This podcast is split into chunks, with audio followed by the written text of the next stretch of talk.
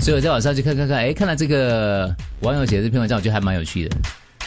他说，戴森老板贱卖新加坡最贵豪宅给廖老板的启示。 下面一个小标题：有钱人也不一定懂投资房地产吗？可是真的有到贱卖吗？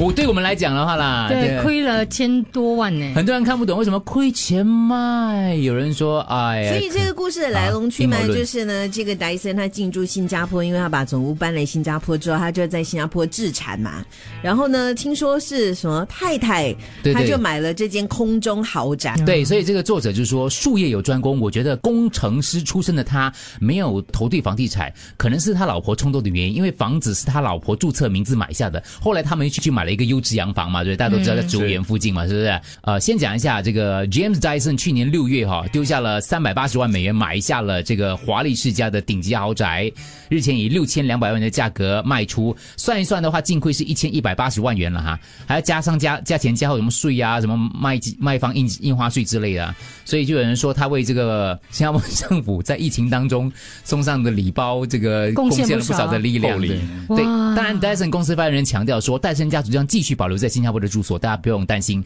他没走，因为他其实还有另外一个也算是豪宅嘛。是买家是谁呢？印尼出生的大亨廖凯源。他是美国廖凯源基金会主席，跟美国国际软件屋公司的创办人跟主席。今年四月以十四亿美元的财富位居福布斯全球亿万富豪榜的第一千五百一十三位。十四亿的身嗯家，嗯在他前面还有一千五 百多位，嗯真的，对，哎哎，这这是个什么概念？嗯廖凯源先生是出生在印尼的美籍华裔，可是对中国文化非常之有有兴趣的浓厚。等一下再来聊聊这个人，有机会的话。可是我就看说，他说为什么这个戴森要卖掉呢？据说，呃，他的一些不同的八卦的说法啦，有人说因为洋人朋友哦比较喜欢别墅跟这个所谓的绿化，喜欢种花种所草以的，他喜欢植物园那间多过这间。由于这个顶层的风太大，总是把他的发型吹 乱，所以他的吹风筒也救不了他自己。可是他所们以喜欢踏青啊，啊，喜欢踏青，嗯对而且戴老板已经七十多岁了，钱多少就是一个数字而已，主要是生活 Yeah 享受很重要。对对对也，啊是所以就如果可以选的话，干嘛要两间呢？两间这个曾经做过房地产的也也不明智嘛。可是吧是他老婆这样贵喜欢呢、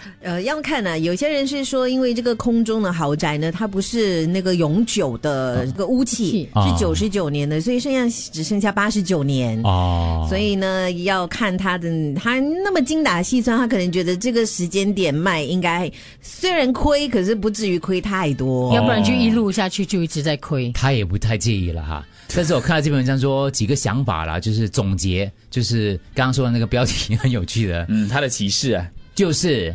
等一下我再念一次的启示。戴森老板贱卖新加坡最贵豪宅给廖老板的启示，第一个启示他得到的，呃，戴老板亏就亏了，其实 OK 的，呃，有钱是可以任性的 亏得起，你管。对，OK，是，如果我们学到了，呃，去试错的话，可能就会有机会成为有钱人。亏就亏了这个道理，如果我们也有的话，，对，如果我们也做得起这样的一个决定的话，可能我们就会一直赚钱我。们就是有钱人哦。对对对，第二个就是他觉得说，其实不同的国家的人呢， 可能对于水土不服的，这边的房子的玩法跟英国的不一样，所以他可能有一些期待值的落差。高第楼三，廖老板出生于印尼，新加坡可能会成为他家族的据点跟安全港。OK，他可能会在新加坡来一波新的投资，哦而且他在中国也赞助很多不同的这个学校，嗯我们这边的这个高等教育可能也会受益。所以他说，总体来讲，东南亚的华侨总是非常之好的。再来就是，不是所有的楼都值得买的，要认真比较跟分析。OK，这话讲给老婆听，啊冲动是魔鬼，还有就是术业有专攻，靠谱的中介很重要。